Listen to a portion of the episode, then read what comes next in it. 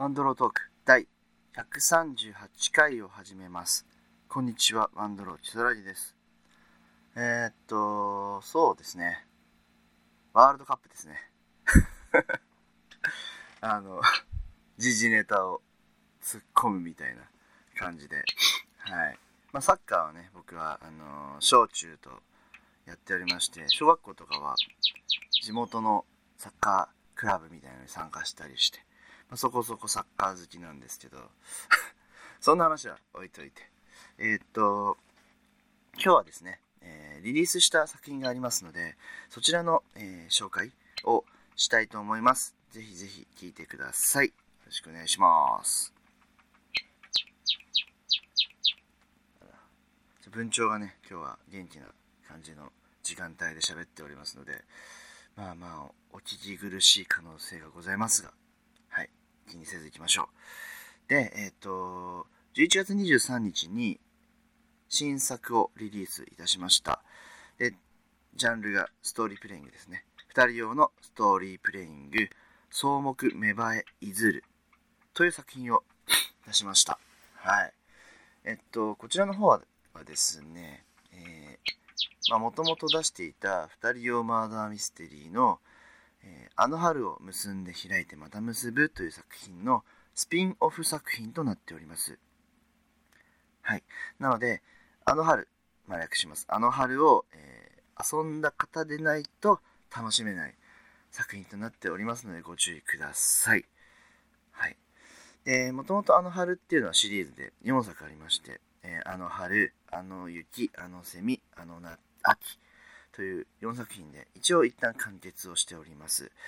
遊んでいただいた方、本当にね、完結してるじゃんって思うと思うんですけれども、で、えっ、と、今回スピンオフを、えー作った経緯はですね、まあ、あの11月23日が、あの秋が未来に終わりを告げるっていう最終作があって、その最終作の、まあ、中でのお話の日時が11月23日に起こったことなんですよ。なので、まあ、記念日というわけじゃないんですけれども、その日に何かしたいなと思って、で、まあ、特にすることなかったんで、じゃあスピンオフでも書こうかな、みたいな感じで書きました。で、何を書くかって考えた時に、ちょっと未来的な話をしてしまうと一回完結している物語なんで、まあ、ちょっとそこはまだ描く必要ないなと思ったので、過去の話を考えた時に、えっ、と、あの春は、えっ、と、まあ、朝倉幸太郎君という主人公がいるんですけれども、その10年前に、えー友達が亡くなってしまって、で、10年後、まあ、成長した今の自分でどういうふうに調査できるかっていうことを、えー挑む物語なんですね。で、えっと、その10年、ま、えーのタイミングで、どんなことがあったかみたいなところをちょっと描くということになっております。で、スピンオフなので、えっと、主人公は変えております。で、まあ、孝太郎、で、死んじゃった子が、え大空遥っていう名前なんですけれども、その2人に加えて、えーと黒崎龍太、日向みなみっていう2人の友達がいるんですね。まあ、4人でいつも遊んでいたっていう設定で、で、あの春でも、その龍太と南は出てきて、まあ、いろいろ調べてくれたっていう、えーエピソードがあるんですけれども、なんで、えーその龍太と南を、この草木芽生えずるでは体験できるとなっております。で、小学校の頃に亡くなって、で、中学、どう過ごしていったかみたいなところが、まあ、龍太、南視点で描かれ、まあ、孝太郎とか、えーどういう状況だったのかみたいな感じで、まあまあ、あの、謎が大きなものがあるわけではないわけですよ。えーマナミスではないので、そういったところを解き明かす作品ではなく、えー物語を本当に体験するという意味で、ストーリープレイング、えーいろんなこう、感情なり、環境の変化なり、いろんなことをインプットして、で、言葉でアウトプットしつつ、相手と寄り添ってコミュニケーションを交わしていくというタイプのゲームになっております。で、まあ、あの、あの春を遊んでないとわからないことも多いし、逆に、えっと、草木を先にやってしまうと、あの春のネタバレになる可能性がありますので、そこはご注意ください。新作だからといってそれを遊んでいいわけではないので、まずはあの春を体験していただいてから、この草木芽生えずるをやっていただければと思っております。で、まあ、どっちでもいいんですけど、あの春を遊んだ、で、続編があの雪とかあるけれども、まずは草木、スピンオフを遊んでいただいても問題ありません。もしくは、まあ、おすすめとしては、あの春、草木っていう流れと、えー、あの春、あの雪、あのセミ、あの秋までやった後に草木っていう2パターンおすすめしております。結構ね、うんまあ、物語を体験したその鮮度としてはあの春草木っていうのはとてもスマートでいいんですけど、えー、あの秋まで遊んだ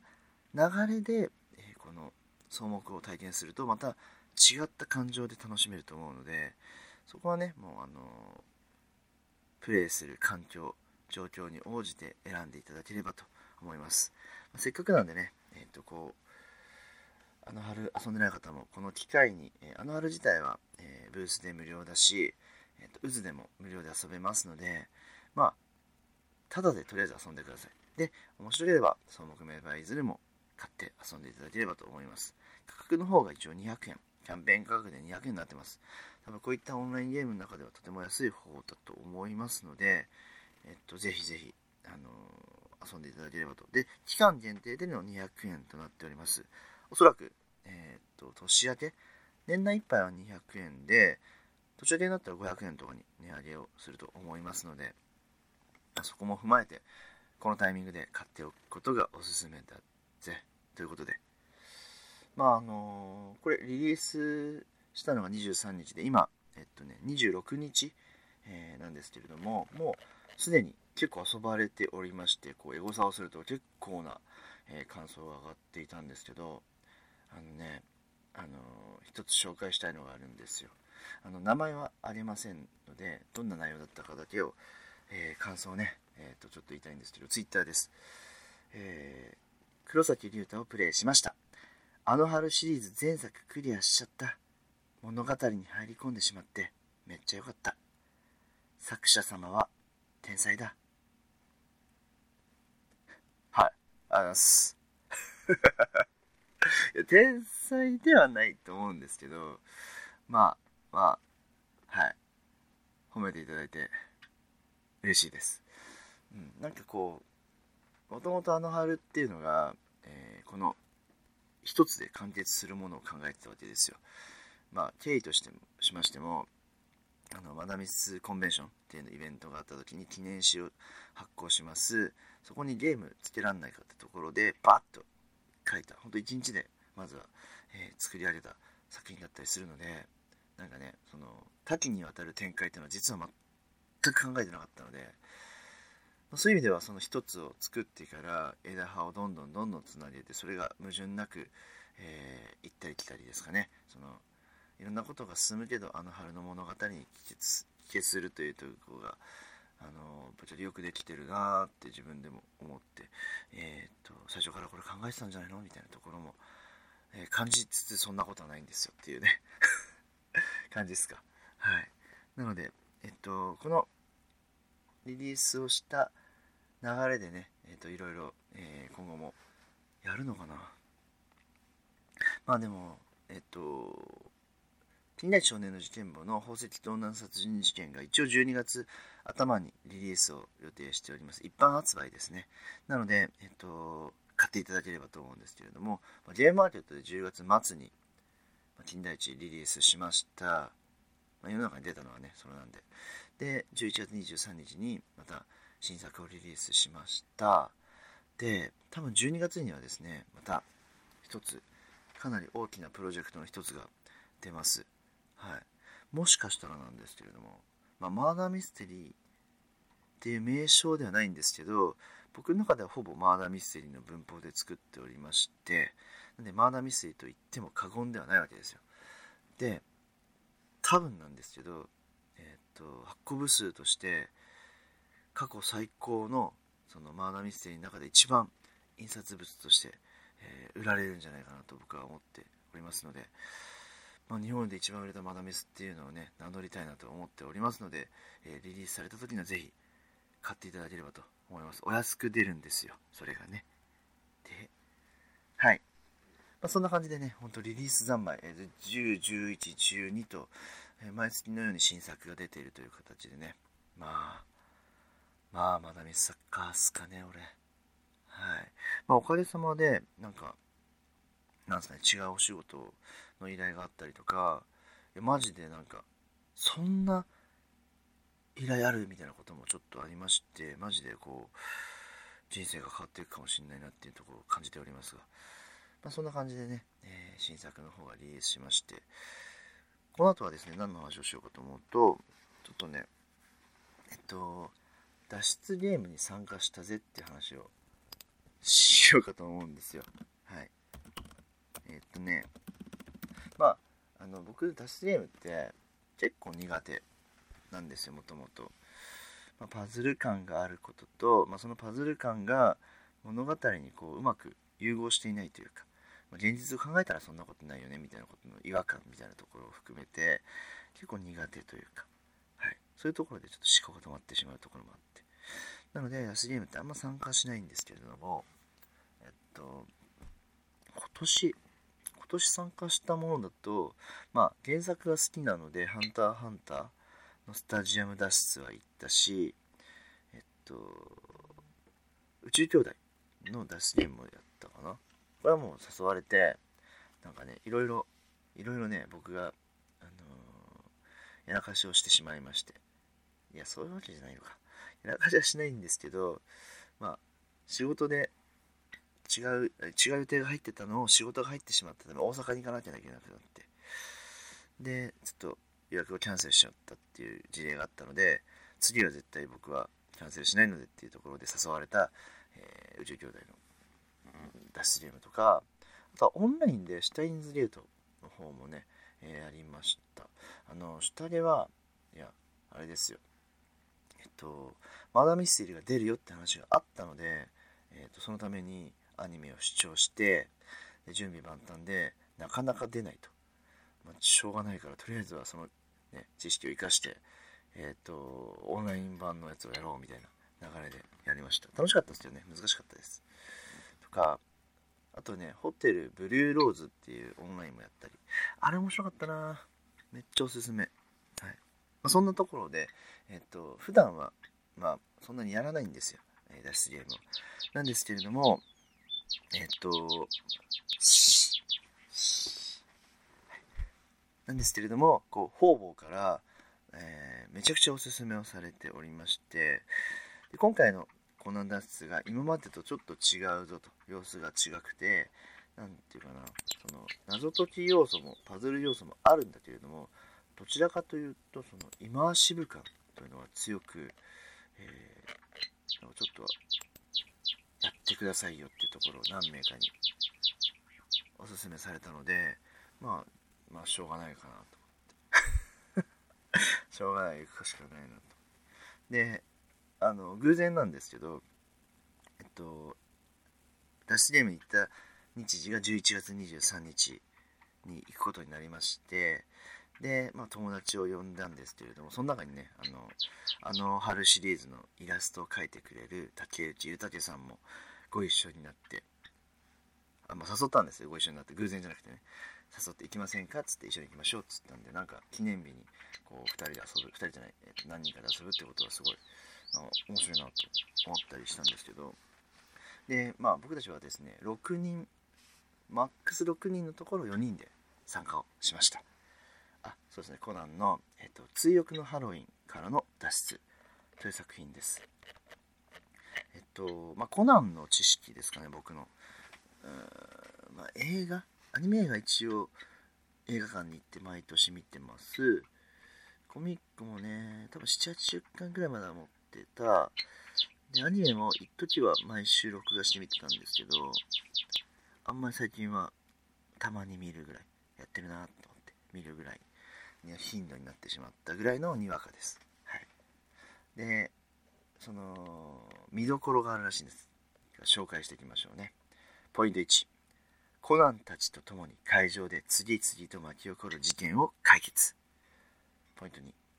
劇場版名探偵コナンハロウィンの花嫁の後日談となる豪華オリジナルストーリー。ポイント3。ここでしか聞けないコナンや安室の会話が盛りだくさん。はい。見どころを見る限り、あれですね。アニメファンしか喜ばない。内容になってるなっていう感じなんですけれども。えっとあらすじあらすじを読むあげましょうか。せっかくなんで。君たちならこの事件の犯人がわかるかい。喫茶ポアロンを訪れた高木刑事がコナンと安室に語り出したのはハロウィンの季節にとある結婚式で起きた不可解な事件の話だった。それは人里離れた山奥の結婚式場で起きた。新郎の友人のワイングラスになんと毒が入れられていたのだ。会場にいた全員が容疑者だ。人々が疑心暗鬼に陥る中第2の事件第3の事件が起こる。あなたはこの結婚式会場にいた目撃者であり容疑者の一人だ。自分にかけられた容疑を晴らすため真犯人を見つけ出さなければならない。事件はあなたの目の前でリアルタイムで起きていく。犯人が仕掛けた謎に惑わされずに真実を見抜くことはできるのか。高木刑事の話を聞いて犯人を推理するコナンとアムロそして現場に居合わせた容疑者の一人として事件に挑むあなた。二つの視点で進む物語の結末はやがて思いもよらない形でつながっていく。というのがあらすじでまあねとてもいい導入だなと思うしなそこはかとなくあれですよねマナミス感もありますよね。事件が起きました。であなたは容疑者であり目撃者であると。自分の容疑を晴らし真犯人を見つけましょう、まあ、この説明をする限りマダーミステリーで説明することと同じっすね。でとっても言うのがリアルタイムにこう第2第3の事件が起きていくっていうのも明示されていてその臨場感っていうのも感じられるようになってると。なのですごいねその本当にいいいいあの設定だしまあぶっちゃけ結果的な話をするとめっちゃ面白かったです。はい。なんかこの導入を含めて、えー、自分がその事件の当事者になれた感じっていうのをうまく演出していたりとかあのもう本当に現場を生で見て調べて謎を解いていくミステリーを、えー、していくっていうのもとてもとても良かったしあのパズル感本当少なかったんですよ、まあ、ちょっとあるけどそんなになくて。そういう意味では、えー、論理的にこう解いていく解き明かしていく推理で埋めていくひらめいていくっていうところの要素が強くてあよくできてるのは楽しいなっていうのがすごい前面にあった。というのがね、あのー、いい知見だったなって思いました。で、えー、と今回ねもう一個一つ魅力的な要素がございまして、えー、リアル脱出ゲーム史上初の配役付きチケットっていうのがあったんですよ。説明しますね。あなたに特別な役割が与えられます。あなた自身の行動が物語全体を大きく動かしたり事件解決の糸口となるかもしれません。例えば事件解決に居合わせた医者役として被害者の様子を確認するなんてことも金額は通常のチケットと変わりません。このチケットを手に入れてさらに濃厚な物語体験を楽しんでみてはいかがでしょうかと。という形でねあのまあイベントに、えー、まあ割何割かな？1割ぐらいの配役あ2割か。配役付きチケットっていうのがありまして、ま、それを購入することによって本当にあのまあ、いろんなことがあるわけですよ。で、僕たちはですね、この4名は、まあ、そもそも脱出ゲームそんなに慣れてない4名で、かといって楽しみたいってことで、えっと、配役付きチケットは買いました。で、配役を与えられて、みんながみんな何かをすると。まあ、楽しかったっすね。はい。そういう意味では、ワイワイできる人たちで集まっていくんであればとても良いと思います。で、えっと、注意点としては結構目立つので、悪目立ちをするっていう感じじゃないんですけど、目立つシーンがあるので、まあ、そういったのは苦手だよって方は、まあ、あんまおすすめしません。おすすめはしません。あとは、なんだろうな、役になりきってロールプレイをするとか、まあ、そういう人前で喋るのが苦手じゃないよって方であれば、まあ、ぜひね、早く月チケットで遊んでいただくことがおすすめです。ただ、そうだ。一点だけ注意があって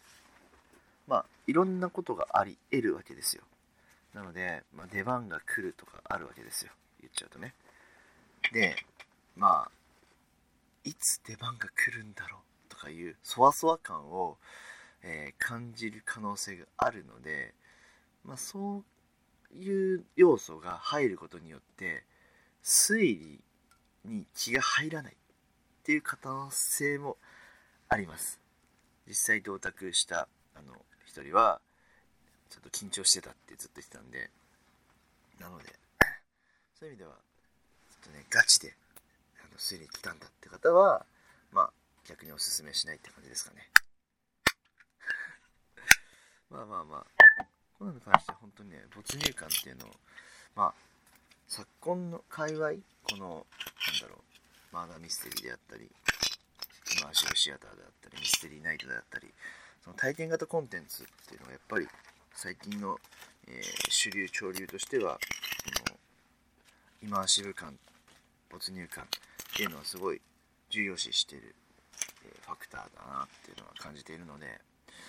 そういう意味ではその正しい、正当進化なのかな。あの特にこう脱出ゲームは全てそうあるべきではないんですけれどもどっちかっていうとそういうコラボ作品は作品世界にこう浸れるものが大切だなっていうのは、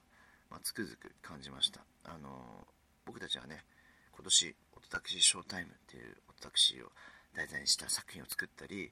近代少年の事件簿宝石島の殺人事件っていうのもシナリオ普通に書きましたので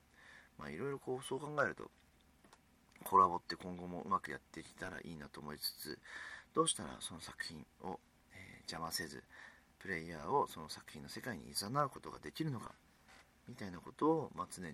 考えたいなっていう経験でした。楽しかったです。まああとはあれなんですよね。結果論。結果論を言うと、まあ、脱出は失敗しました。脱出は失敗しました。なんか推理進捗みたいなパーセンテージで示される要素がありましてで僕たちの机は、えっと、80%まで行きましてまあなんか後からその知り合いは遊んだ方々にも聞いたんですけどえっとまあマックス人数じゃない。で2人欠けている状態で80はなかなかすごいんじゃねえかっていう話も言っていただいたのでまあ、そういう意味では満足。そう。あと2人いたら、ね、あの情報を集める足が増えるわけですし考える脳が増えるわけですしあの情報を漏らさない目が増えるわけですよ。なので、まあ、4人で行かなきゃよかったなと思います。まあ、6人集めてちゃんと行けばよかったのかなっていうね。なんか早くチケットがでも中途半端に5枚ぐらいしか残ってなくてああじゃあ全員で行くことできないなって6名集めていくことできないんだなと思っちゃって確か。なので知り合いをちょこちょこ声かけていきましょうみたいな感じで、えー、行ってみました。はい。まあそんな感じでですねあのいい体験ができたっていうところで、えー、レポート潜入レポートでした。まああの今年はねそういう意味では、えーと、マーダーミステリー以外の体験型コンテンツってすごい楽しいんだのでまあ年末どっかのその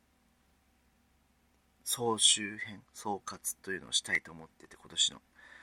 本当ね今年はリリースものが多くて。まあ去年作っていた「マダミス666」っていう6つのシリーズ。特に、えー、っと僕が制作に力をかけたのがえー、っと「いてつくあなたに6つの灯火」っていう日野木田さんの作品と君と語りたいっていう中村誠作品誠さんの作品は、えっと、まあ、全体全体的な視野ではなく、中身に手を加える形で制作を協力したので、まあ、無事それがリリースしました。だいぶ遅れちゃったので、まあ、だいぶこう、精神的にね、病んでた時期が今年の頭、だいぶ辛かったんですけれども、無事リリースできまして、で、えー、オトタクシーショータイムも出してでこの金田一。ああの秋も出したかな。あの秋が未来に親指を告げるも出して1234567今年7作品ぐらいかな。まだミス関係で。出させていただきますということで。うん。月1出したいですね。あれ？クマコインワンラアンダーランドも今年か。8作品？えすご。え多作？はあのシナリオ執筆はしてないので外しましょうか。執筆したので言うとオットタクシーショータイムあの秋が未来の終わりを告げるクマコインワンダーランド近代少年の宝石近代少年の事件簿宝石盗難殺人事件えっ、と草木芽生いずる、えっ、と来月出る一つ。えー、6作品。2ヶ月に1個出してるってことで。すごくないですか？すごいっすね。で来月出る作品に関してはもうね2021年の夏ぐらいに書き終わってるんですよ。そう。だからなんか結構新しい要素というか結構ね仕組んだ要素があるんですけど1年経っちゃったなって。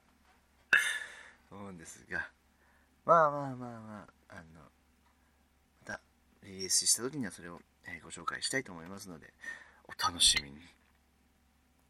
ということでまあいろいろ体験して作って来年もまたやっていくぞっていうところで今日はおしまいです。ありがとうございました。